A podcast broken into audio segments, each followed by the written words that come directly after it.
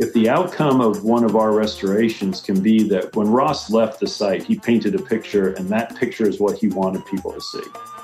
And if when we leave, the picture is as close as possible to what Ross painted or Tillinghast painted, and now this generation of members is getting to see and appreciate a golf course that the previous two or three generations never understood or, or never appreciated or just lost.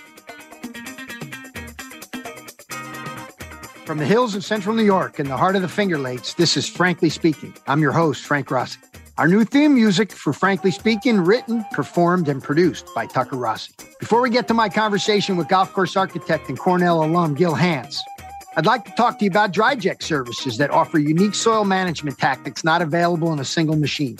Science has demonstrated the benefit of water injection cultivation, and sand channel injection offers a unique opportunity to break through any restricting layers in your soil profile. It's a flexible and affordable service available throughout the U.S. and used by many of the great golf courses in the U.S.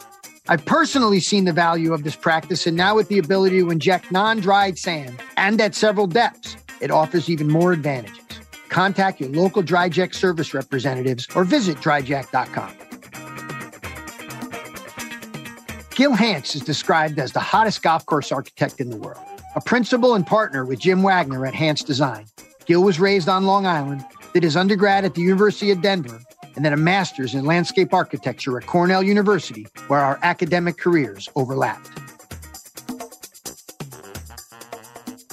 Welcome to Frankly Speaking, Gil. What a thrill. I am not going to keep pace with the architectural snobs I know, Brad Klein, Sean Tully, who are going to ask really smart, nuanced, artsy architectural questions that have social and environmental implications. I just am not up to that task. I'm a grass guy who spent his life studying golf courses. And really, it's been my relationship with you and Jim over the last five to seven years since we did the Olympic project together that I sort of came to understand the nature of the way you guys your approach your work. Now, the glory of this is it's two Cornell guys who were here at the same exact time. And I want to talk about how an experience at a place like this coming from a BA at University of Denver how to come to a place like this and have it shape a philosophy that you've, I would imagine, continue to evolve as you do it. How was Cornell a good place to start? Well, it was the the, the critical piece, and thanks for having me on, Frank. Um, you know the whole saying I, I, would found an institution where any one any person can find instruction in any field and i think cornell takes that to the extreme I mean, they allowed somebody who had never had any landscape architecture background to come into Cornell in the city and regional planning field to get my master's and then transfer after about six weeks because I met Tom Griswold, who was studying landscape architecture to become a golf course architect and just changed my life. And so then to go through the program, and obviously you've got to fulfill all the requirements, but anytime I had a, a free period, I could take a turf class or any independent study. I could apply to golf. And then you had the, the Dreer Award, you know, winning that and having the opportunity and following in Tom Doak's footsteps to go over to Great Britain and spend six months in Scotland, six months in England, and just soaking in all of those uh, thoughts, ideas, trying to understand how the architects of that period utilized the natural landscape to really provide the character and the strategy for their golf courses because they didn't have bulldozers, they didn't have excavators, they couldn't build golf courses like we can now. So they had to basically accept whatever parameters the landscape had and be ingenious in figuring that out. So having that opportunity, uh, then coming back and finishing up my degree was was an amazing part. And, and people say, well, what you know, what are the parallels with landscape architecture? And obviously, it's the key thing is scale it was understanding and getting an appreciation for scale, and whether that scale meant somebody's backyard garden, or it meant Central Park, or it meant a golf course, or it meant the Spanish Steps. It how does the how does the landscape fit into its scale, and what are the the parameters, and how do you adapt whatever you're doing to work within that scale? And I think that you know, there were nuts and bolts stuff, you know, Marty Petrovic with turf and the engineering part of landscape architecture, which was important to what we do. But that was, I think, the best lesson I could have ever gotten was that sense of scale. So it seems like there are aspects of golf course architecture that as I would say as a student like you were that they're foundational concepts that are important. In your case, you just emphasize the value of the perception of scale and understanding that, right? And yet, what I see oftentimes are players designing golf courses, and they're not really trained in landscape architecture you probably had some golf background in your life prior to pursuing You've it. never seen me play golf, so there's not much golf background. you didn't play any golf. no, I did. I'm just kidding. Yeah. I mean, if you look at my game, you might be like, oh, okay. I don't know if there's a golf background. So, so my, what I'm trying to get at is, you know, I think there's value to understanding these foundational landscape architectural principles that are not part of what happens when someone who designs a golf course that doesn't understand those principles. Am I making a mountain out of a molehill? Or this is, you know, just for shut up, Frank. The golfers are happy. And I'm not going to call out anybody, but certainly there are signature names that are get associated with players and places. And that's been something you can maybe charge more for in the past. Uh, you got this guy doing, this gal doing your golf course. I'm wondering what your thoughts are seeing the preponderance of players designing how much some of these foundational concepts you got at Cornell help. And by the way, this isn't a promotional video to get people to apply to Cornell University. We'll just get on the record for doing that. you know, I, I, think there's sort of a three legged stool to, to golf course architecture. There is the understanding of those foundational principles of landscape architecture that allows you to set a golf course softly in the landscape and to understand scale and to understand vegetation and how you blend uh, what is completely artificial landscape into a natural landscape. And not everybody believes that yields the best golf course architecture. Jim and I do. And so that has been helpful from our standpoint. Then there's the understanding of the game. And from that standpoint, there's, you know, how do you play it? left to right, right to left. How does the ball lie? What are the slopes and a putting green going to do? How is a green setup going to receive a certain length of shot, etc. So you need to have a part of that, and then you also need the practical aspects of it. How do you build it? How do you take care of the soil? How do you grass it? How do you irrigate it? You know, how do you drain the golf course? And so, and you take that three-legged stool there are always going to be there are very very few people i think maybe pete dye would be one that has all three legs of the stool. He was a really good amateur golfer. He understood obviously construction, and probably the weakest would be in the landscape, the composition of a landscape. So when you talk about a touring pro, they are obviously going to be strongest in the leg of the stool that's about playing the game. Mm-hmm. And so they're hopefully surrounding themselves with people who can provide the other parts of the puzzle, a good understanding of the landscape, and also a good practical. And and I think you find that while you're not going to see their names on any of the design credits, they every successful touring professional who does golf course architecture has those people as support for him or her. How much does that process change when you do a something you create out of cloth like you did at Ohoopee that I'm still dying to see finished. I still haven't seen finished. Uh, but but I want to go through. You know, I was chatting with Steve Rabideau earlier, and of course, he's got your work there at Winged Foot. You know, you restore, you got renovations, and then you got this thing that came about in some work at Pinehurst, a retrovation. Yeah, you know, I'm not. I'm going to leave that word out there. But how do yeah. some of the things that you think about fitting into the landscape? How do you take that again, those foundational things, the scale and stuff, and then implement them into uh, sort of looking at pictures and making some changes? And how does that translate when you you're sort of working on top of some original cloth and you don't just want to be gravy, right? Just spill all over it like Sean Tully would. Right. Right. you know, so tell me a little bit about marrying those two thought processes there.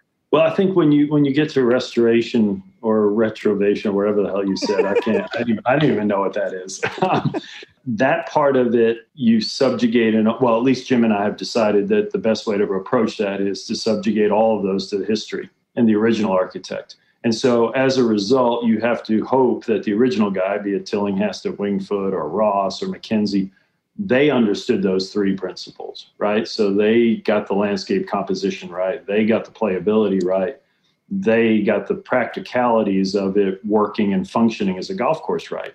And what has happened is that somewhere along the line, somebody, whether it's well intentioned committees, a well intentioned architect, people planning, whatever it was, they botched up that original vision. They they took those three principles and they basically said, oh, well, yeah, we're going to change this, we're going to do this, we're going to do that. And so a lot of times what we're trying to do is just strip away all of that. And that's not to say that some places don't have good evolution. I mean, there, there are some good things that can occur. And obviously, uh, the game has changed dramatically since, you know, from the 1920s to the 2020s. So you have to take that into account as well. But I think it's ultimately a trust that the original architect got those things right and then just putting back what they got right. And jim and i talk a lot about this and i think it's important is if the outcome of one of our restorations can be that we have um, like when ross left the site he painted a picture and that picture is what he wanted people to see and if when we leave the picture is as close as possible to what ross painted or tillinghast painted and now this generation of members is getting to see and appreciate a golf course that the previous two or three generations never understood or, or never appreciated or just lost. And so it's, it's exciting for that group, this generation of members to go, oh, wait a second. Now we can see that Tillinghast had, you know, rectangular greens, et cetera, et cetera. So, focusing just specifically uh, at Wingfoot, when you then look at that property and you have to factor in wanting the next generation of golfers to appreciate it, it seems to me two things. One is I wonder what happens when the data kids take over, the Bryce DeChambeau's, the, the McFeely's take over. You know, they're thinking about the equipment and the data and the things they can do with balls that they couldn't necessarily do, as well as the resources that we have available. So that's one part of my question. But the other is how amazing was it at Wingfoot to watch them due to light constraints Make it so the golfers, it was fun watching them score out there, having the ability to dial it in and out. I'm wondering how much that factored in for you, the ability to do that, and then those technological adjustments you got to make because the game is different now.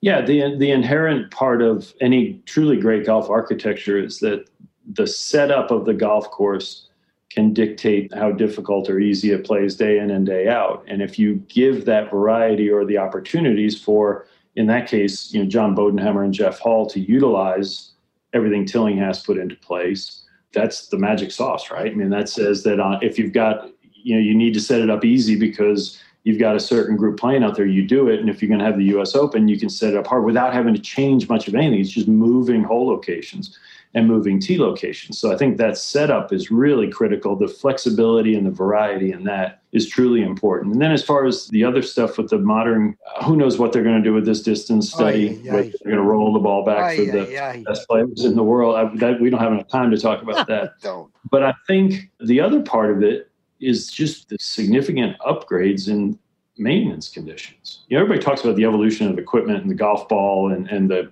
clubs and athletes and da da da da da. But the golf courses now are maintained so pure. They're always tuned up for that one week. And so these guys are rolling into town. They're the best players in the world, and they're going to play a golf course with the best possible conditions that could be prepared for that. Yeah. So then you start to look at, I mean, we get questioned more than anything is, you know, if you know that they can get the greens to roll at 13 or 14, why didn't you flatten the greens out? And it's like, well, just because they can doesn't mean they have to. and from your and, lips and so, to whoever above is listening. right. So, I mean, why would we bastardize or ruin architecture that is just, you know, and it's not a museum piece, it is living and breathing piece of art. And to take that away just because we can do things that we couldn't do when Tillinghast built it. Yeah, I always say this to people. It's like, all right, name me the best set of putting greens in the world. And rarely, rarely do you ever get anybody name a modern golf course it's always Wingfoot or Augusta or Pinehurst or something. All right, well, if we hold that to be the highest standard of putting green construction and presentation and architecture, why would we dumb that down? You know, if everybody was saying those were the worst examples of greens in the world, then maybe there's an argument to say, hey, we need to change that. But nobody says that.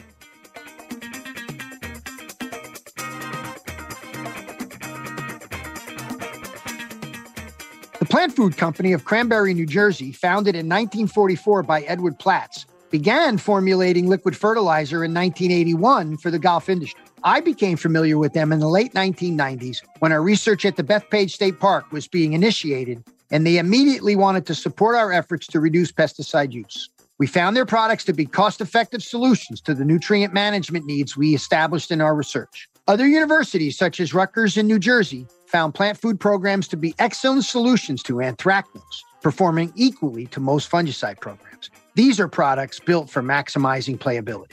Don't take my word for it. Contact your local plant food rep and get more information.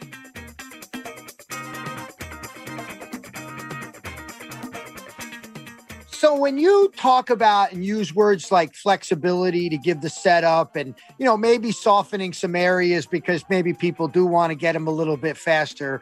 Uh, one of the things I notice about what people say about your golf courses, because I've been attuned to them since we started working together, is gosh, they walk off and they're having fun. That boy, that was a fun golf course. Okay. Then you have, I'm not talking about the best players in the world. I'm talking about the people who are at a club on an island jutting out into the Atlantic who actually think they are the best golfers in the world and want a challenge and then feel miserable about their game because it's such a penal design and they can't really play it well, but they'll keep going back and playing it and paying more. Turn around and say, well, that's just fun. That's easy. What have we done?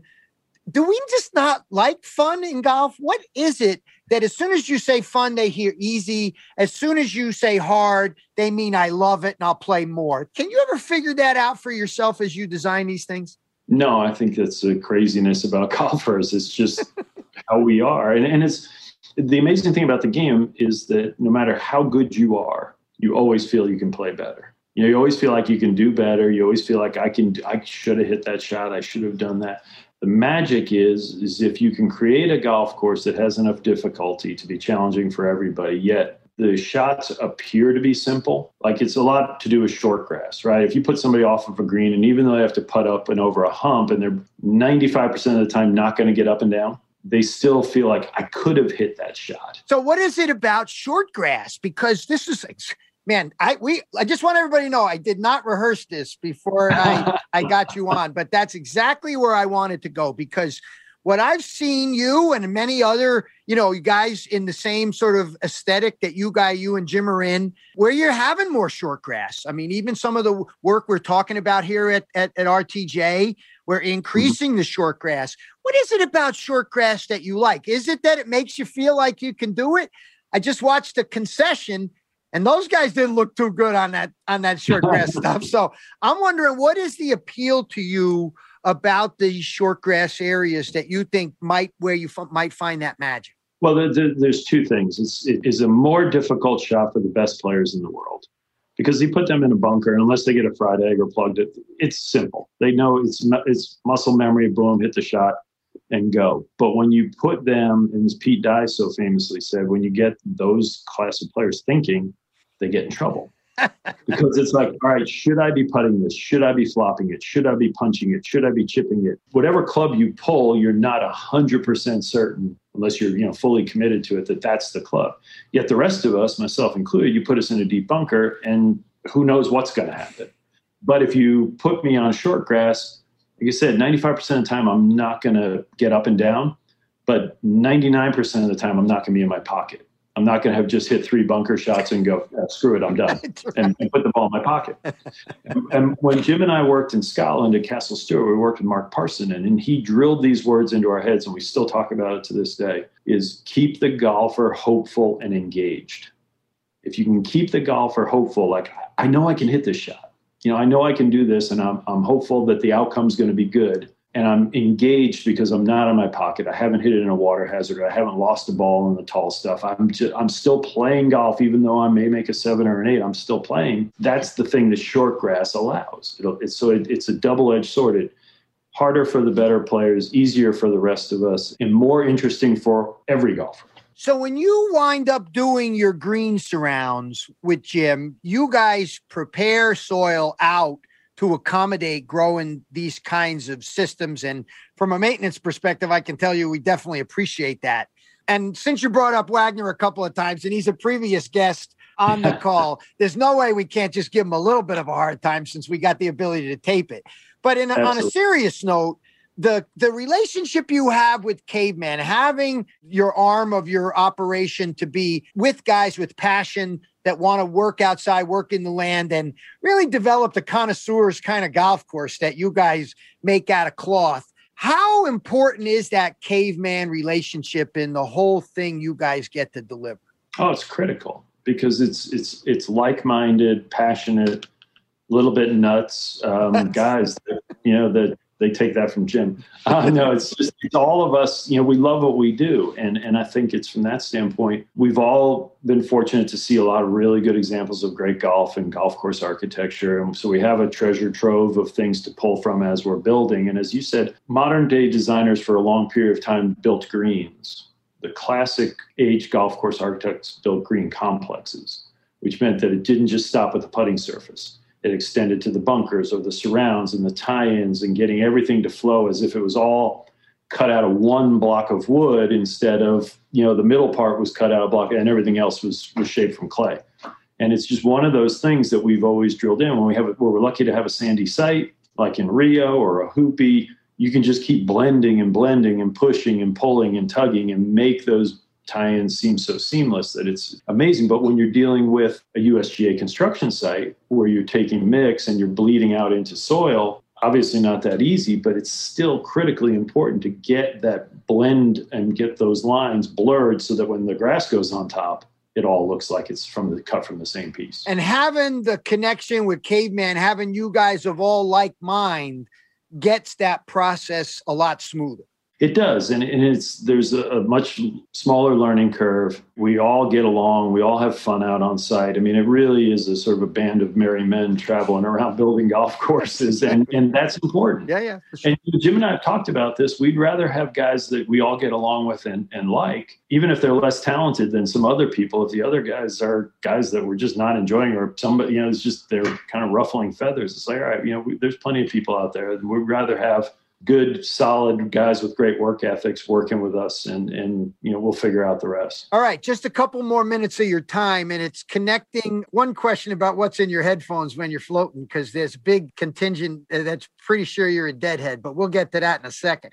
Let's start with how we've talked about design that's attuned to the maintenance it's going to receive. You know, obviously you do a square green at Sleepy Hollow, Mr. Leahy there uh, has the ability and resources to manage, you know, complicated landscapes like that that have got to be fun to do. But you're not doing that at a public course necessarily, where the resources then will have to be aligned to take care of it. I know I've heard you say that those things have to be, you know, really aligned. I guess I want you to speak to that a little bit, maybe where it's been, you know, obviously it's successful places where we all know about. I'm wondering how you've made that work at places that might not have as many resources, where you've got to make decisions based on what's able to be maintained, how important it is to find that balance. Yeah, it, it's critically important because we don't ever want to, lack of a better way to describe it, dumb down the architecture. We don't want to say, okay, this is a private club, so we can really make it sophisticated and interesting. And then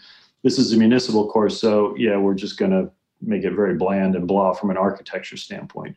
So we always want our architecture to maximize whatever advantages we get out of the site, no matter who's playing it. But then it comes down to okay, how do we work with certain hazards? Like, you know, if we're going to do a municipal golf course, can we do 80 bunkers? No. So if we can only do 30, then how, we need to make sure we place them exactly in the, in the right location. So it works towards the design, but also functions from a maintenance standpoint. And maybe that's where we do more short grass. But at the end of the day, it's working with the superintendent to say, are we going to walk mow these greens or are you going to triplex them? All right, if we're going to triplex them, we've got to factor in all those types of things. And just starting from square one to make sure that we're not going to build something. Now, again, we don't want to dumb down the presentation either because we take such pride in the in creating things, handcrafting, getting these little nuances and details right. And we'd rather have the trade-off and say, listen, you're, you know, we're going to give you big, we're going to give you one cut from tee to green. And so now you don't have to worry about rough, you don't have to worry about step cut, none of that. But we're going to build some really intricate surrounds and you're going to have to be really careful in how or we're going to build some bunkers that tie into some native areas and you're going to have to you know do all that by hand. And we're not going to give you a, you know there're going to be some bunkers where you're not going to be able to get a sand trap a rake in there. So it's one of those things where you're always working kind of have these trade-offs but at the end of the day you want the presentation to be reflective of what we believe about you know what we talked about earlier on that landscape presentation but also we want it to make sure that it flatters what, what we hope is still sophisticated and interesting architecture. It's so great that even when you have to compromise or make some decisions you're aware of it. And again having that foundational knowledge of putting it into scale with, of course, how you've evolved over your professional career. Uh, it's no surprise. You know, one of the articles I read is well, once was called one was called Hanse Ascending, and the other one was called "Is there a golf course Gil Hanse isn't currently working on?" so I, am sure. Listen, I really appreciate the generosity of your time, and I want to let you go. Just tell me you haven't seen one that says Hanse Descending. We don't want to see the right. Descending article. That's the. Well, if you see that, let me know. Well, when I won't need to let you know. Wagner will be screaming in your ear about it. Yeah, that's I, true. I do on a on a lighter note. Uh, I've walked a few golf courses with you on a, on a few continents. Actually, I'm not sure how many people can actually say that about hanging out with you. And uh, I see the uh, dancing bear belt, and I know you got headphones on when you're floating uh, the greens. You guys do that shaping at the end that makes it really the excellent touch. What's playing in your head? So I'm obviously a huge Dead fan, and I will listen to shows. You know, there's some great apps out there now that have, you, they've got shows. I I don't listen to much of their studio music. I just love the live shows. And I'll tell you what, Dead and Company, I think is amazing. It's one of the obviously there's nothing good about this virus and this pandemic, but one of the sad things is that Tracy and I love to go to shows, and you know we haven't been able to go to a show for a year. And again, that's way way down the list. That's exactly right. But it's just something that we miss. I mean, I love going, and oddly enough, we're building this golf course in, in Nebraska, Caprock Ranch, and, and there's only one radio station out there that you can get, and there's no cell phone service. So you can't even listen to like dead shows unless you have them in, in memory. And this, of course, the one station plays country music. And I've actually started really like country music. So I've been listening to country music, kind of old, new, the whole thing. So it's, yeah, I'm fairly eclectic when it comes to music, but the dead will always be a key component of it. Gil, what a joy. I hope we get to do this again, but I don't want to bother you because you got too much damn work to do, and half of it's probably just trying to keep tabs on Wagner. Well, that's an impossible task. 25 years, I've, I've figured out that, that I can't do that.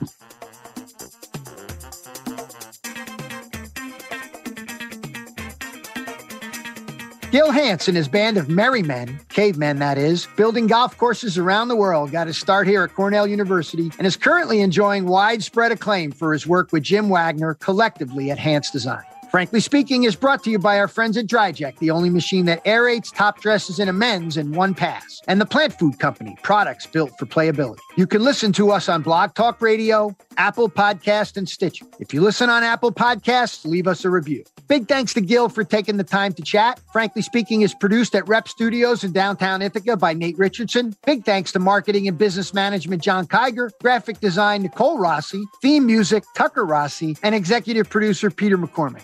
I'm Frank Rossi. Thank you for joining me.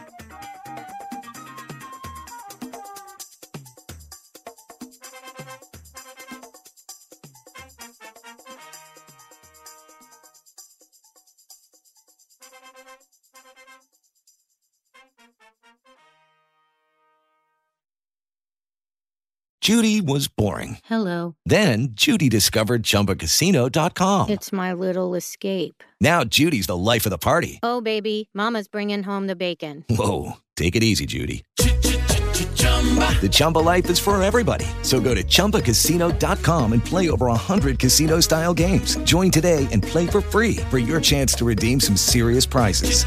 chumba ChumbaCasino.com.